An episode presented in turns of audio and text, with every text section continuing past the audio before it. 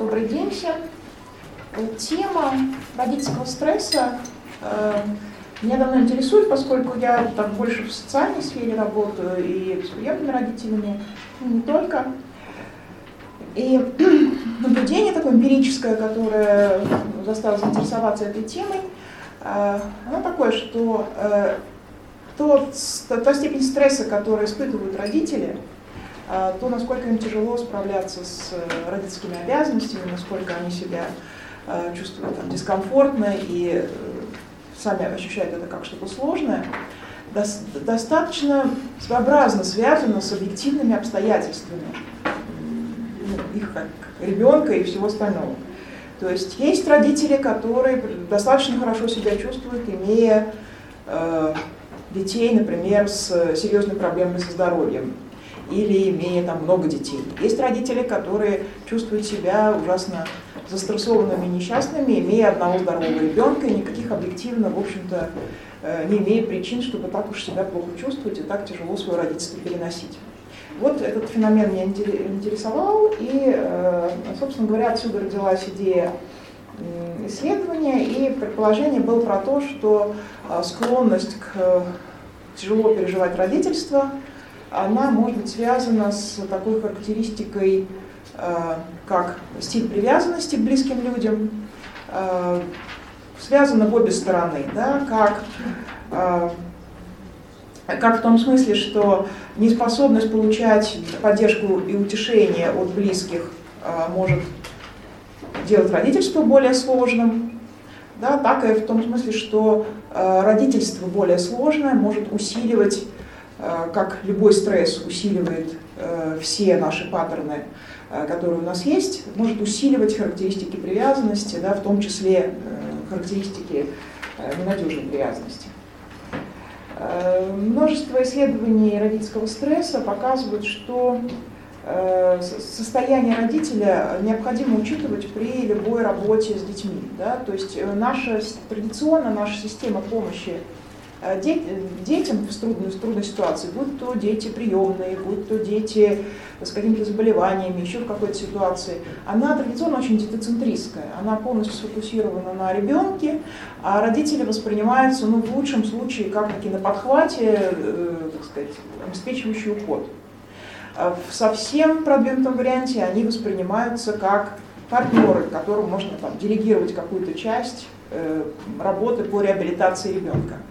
Но мне кажется, что родители и семья в целом это нечто большее. Это эмоциональная среда, в которой живет ребенок, да, это его эмоциональный мир, и э, состояние родителей, э, безусловно, влияет на все, все связанное с ребенком. И, собственно говоря, множество исследований э, показывают, вот здесь я упомянула только, на, на мой взгляд, наиболее такой общий, э, полный обзор, один из последних, показывают, э, как, как действительно эта связь велика. И там каких только нету. И дети с аутизмом, и дети с диабетом, и дети с поведенческими нарушениями, и дети с э, сложностями в обучении.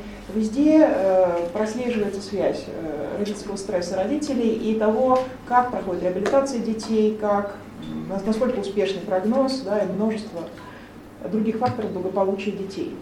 Э, родительский стресс достаточно новое для э, российской науки вообще понятие, почему-то как-то оно не используется. Говорят немного о родительском выгорании, о родительской жизнестойкости.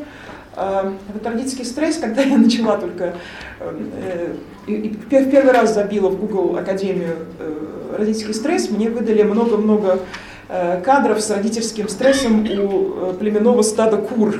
То есть только где-то там оно есть. Вот. У, у человеческих родителей он как-то мало э, изучается. В англоязычной литературе различаются два вида стресса, и это нам будет важно. Parenting стресс – это стресс родителя, возникающий в ответ на какие-то обстоятельства, на какую-то дисфункцию. Например, там, ребенок болеет, с семьей что-то не то. И parental стресс – это стресс, возникающий в ответ на исполнение, на исполнение родительской роли как таковой, на саму по себе тот факт, что ты родитель. Вот э, меня интересовал именно он. Да? И методику, которую я попробовала, она не опробирована в России, это методика э, шкала родительского стресса, имеется в виду именно вот этот parental стресс. э, Берри Джонса. Она была создана в 1995 году и широко употребляется достаточно в мире, потому что она очень удобная и простая. Там всего 18 вопросов, она компактная, короткая. И сейчас я немножко расскажу о том, как она устроена, может быть, кого-то она тоже заинтересует, было бы здорово. В основе ее э, теория стресса Хопфула. Вы знаете, что есть э, несколько теорий стресса. Вот в данном случае она основывается на теории стресса Хопфула. Суть, если очень коротко, в том, что любая ситуация предъявляет человеку какие-то возможности новые и какие-то требования новые.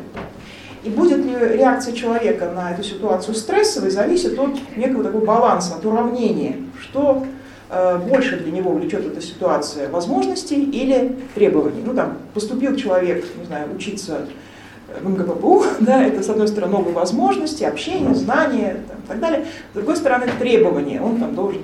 И будет ли для него эта э, ситуация стрессом, зависит от того, как это уравнение конкретно для этого человека решается. Э, теория Хопфула мне близка, потому что она много дает именно для социальной работы.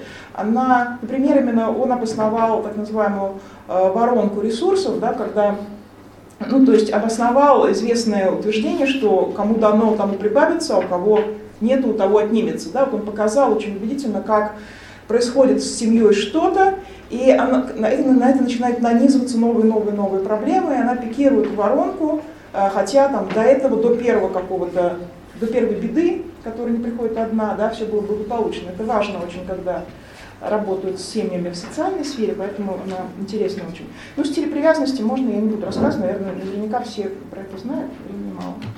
А, в основе была вот эта модель двухфакторная э, стиля привязанности. Есть к ней тоже и вопросы, но она такая Э, одна из широко используемых, поэтому она использовалась. Значит, принцип простой. Две вещи смотрим. Избегание, то есть способность выдерживать близость, способность выдерживать контакт, и беспокойство, то есть тревога по поводу того, что отношения могут быть под угрозой, что меня бросят, оставят, разлюбят и так далее. Э, соответственно, э, этим качеством привязанности соотнесены определенные паттерны поведения. Э, человек с высокими уровнями избегания в ситуации стресса будет дистанцироваться, он будет замыкаться в себе, будет пытаться успокоиться за счет изоляции, будет прерывать контакт. Э, человек э, с тревожным стилем привязанности в ситуации стресса будет, наоборот, очень сильно предъявлять свои потребности в контакте и ну, фактически будет преследующее поведение. То есть он будет требовать внимания, он будет постоянно требовать контакта, и, соответственно, потому что за, за этим стоит тревога, да, и опасение, что его оставят без отношений, без контакта. Но избегающийся, опасающийся, это спорный такой стиль, его признают, не признают, большая за этим стоит полемика, не буду сейчас на этом останавливаться. Это те, кто так или иначе сочетают э, эти два паттерна поведения. Ну и, соответственно, э, люди с надежным стилем привязанности, у них низкое беспокойство и низкое избегание, то есть они могут быть как в контакте, так и автономны, и это такая гибкая система, которая позволяет, с одной стороны, обращаться за поддержкой, получать поддержку эффективно и давать ее, с другой стороны, э, не зависеть от нее так уж сильно и не требовать ее панически. Значит, соответственно, э, цель была изучить эту самую связь, эту методику я сказала. Выборка была достаточно большая, э, около 4000 было матерей. Это были активные пользователи интернет-ресурса. То есть те, кто интересуется вопросом воспитания детей, как раз те самые, э, возвращаясь к предыдущему докладу, у кого иногда хочется немножко прикрутить вот эту вот критичность, рефлексивность, да? потому что они, по-моему, уже чересчур. Осознанные родители, да, так называемые, очень много думающие. Не все они, я не знаю, все ли они, но я думаю, предположение, судя по тому, с каких ресурсов они пришли, многие из них относятся к этой категории. Значит, методика родительского стресса, поскольку мы помним, да, что это баланс э, требований и возможностей. Она, в ней четыре шкалы, две шкалы, вот первая и четвертая, посвящены возможностям. Родительское удовольствие – это удовольствие, такой кайф, если можно сказать, от общения с ребенком, э, когда он нравится, когда приятно с ним быть вместе. Родительское удовлетворение – это ну, чувство, что я справляюсь, я хороший родитель, все в порядке со мной. Родительские стрессоры – это все требования, которые предъявляют ну, собственно, задача, да, деньги, время, усилия, все вот это. И потеря контроля, это тоже связано с требованиями, чувство, что твоя жизнь тебе не принадлежит, что раз у тебя есть ребенок, ты должен все время как-то всю жизнь выстраивать вокруг него. И при этом родительский стресс я сопоставляла с общим стрессом, для чего использовалась известная методика Холмса Рэя, но она использовалась просто как анкетный опросник. Э, смотрели всякие стрессовые ситуации. Ну что интересно, я добавила к ней два вопроса, которые, ну, на мой взгляд, любого среднестатистического родителя должны приводить в состояние стресса. Да? Э, это вопрос, есть ли у вашего ребенка серьезное заболевание, и вопрос, э, есть ли ситуация или угрожает ли вам ситуация принудительного разлучения с ребенком. Да? Ну, вот это все случаи там, отобрания ребенка, родительского киндепинга и так далее. Эм, и вот интересно, обратите внимание, зелененькие это те, кто ответили нет, нету такого, ни, ни проблем со здоровьем тяжелых, ни угрозы разлучения. Красненькие те, кто ответили, что есть. Эм, если общий стресс заметно различается у тех и других, то родительский стресс – Э, практически не различается, очень мало различается, что соответствует утверждению авторов методики Берри Джонса, что родительский стресс это, это не стресс, э, ориентированный на факторы, на стрессогенную ситуацию, а стресс от родительской роли как таковой. Болеет ребенок, не болеет ребенок, есть угроза, нет угрозы, он достаточно устойчив к этим обстоятельствам. Также он достаточно устойчив, например, к количеству детей в семье, даже наоборот – если э, разница очень небольшая между 1, 2, 3 ребенка, чуть-чуть он там между одним и, и, и 3 растет, то после третьего ребенка родительский стресс резко падает.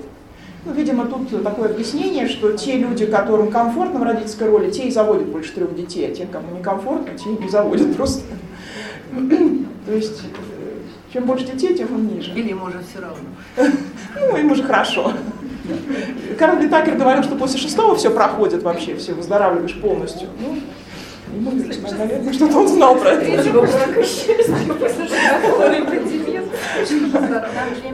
Да, хорошо, я уже как раз э, э, завершаю. Значит, что интересно?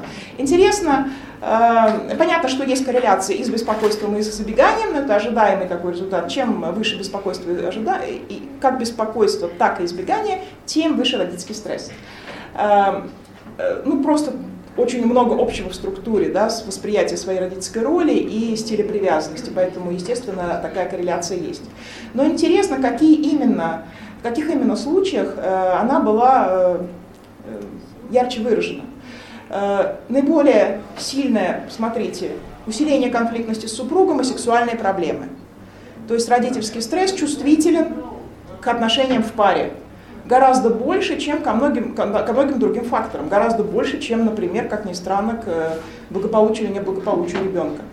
Э, чем э, более чувствителен к отношениям в паре. То есть это еще раз про то, что нет никакого отдельно ребенка с отдельно ребенковскими проблемами. Да? Есть семья, в которой все очень сильно взаимосвязано. А, нарушение сна, да, спрашивали, да, кто такой идеальный родитель. Да? Я думаю, что многие родители ответили бы, что выспавшийся что сложно. Да. И обратите внимание, интересная э, отрицательная корреляция.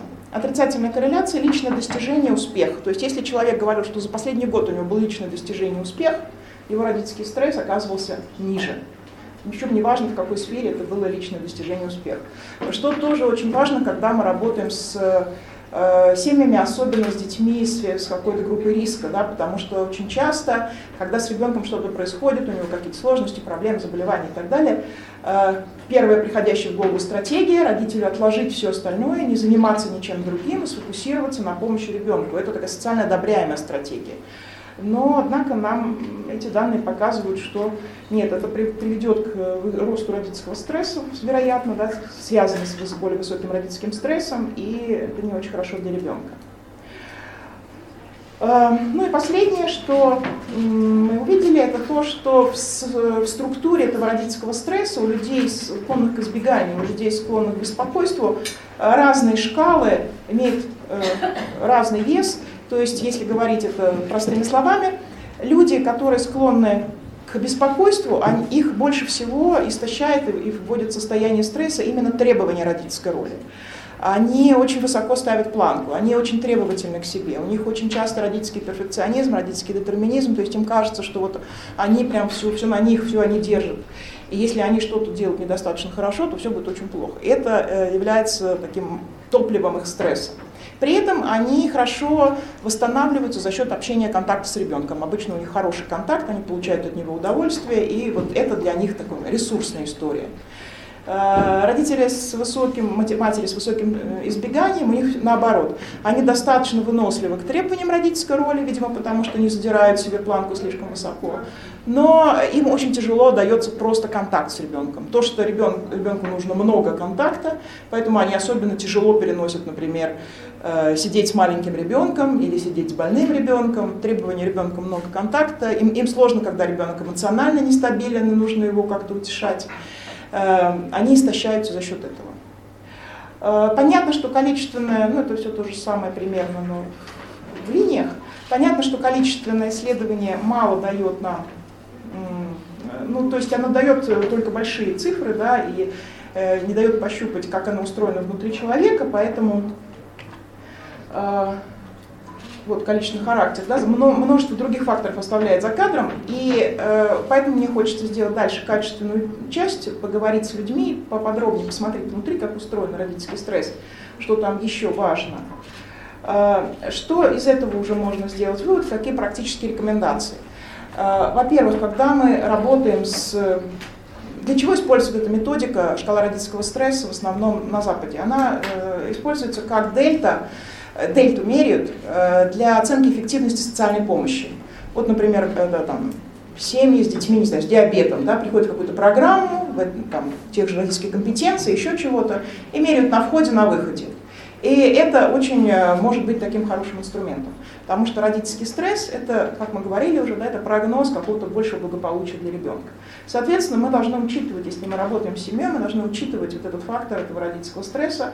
И хорошо бы еще понимать, как у конкретного родителя он устроен, за счет чего он, именно у него он набирает вес, за счет того, что ему трудно справляться с требованиями, или за счет того, что ему трудно выдерживать контакт с ребенком. Тогда нам становится понятна стратегия, например, психотерапевтической работы, в чем, какие именно компетенции этому э, родителю можно под, подкреплять, и с другой стороны, какие психотерапевтические, какие препятствия на пути э, того, чтобы он работал более комфортно, эффективно себя чувствовал, Э, можно убирать. Ну, тут много еще всяких деталей, уже, наверное, наверное, нет времени.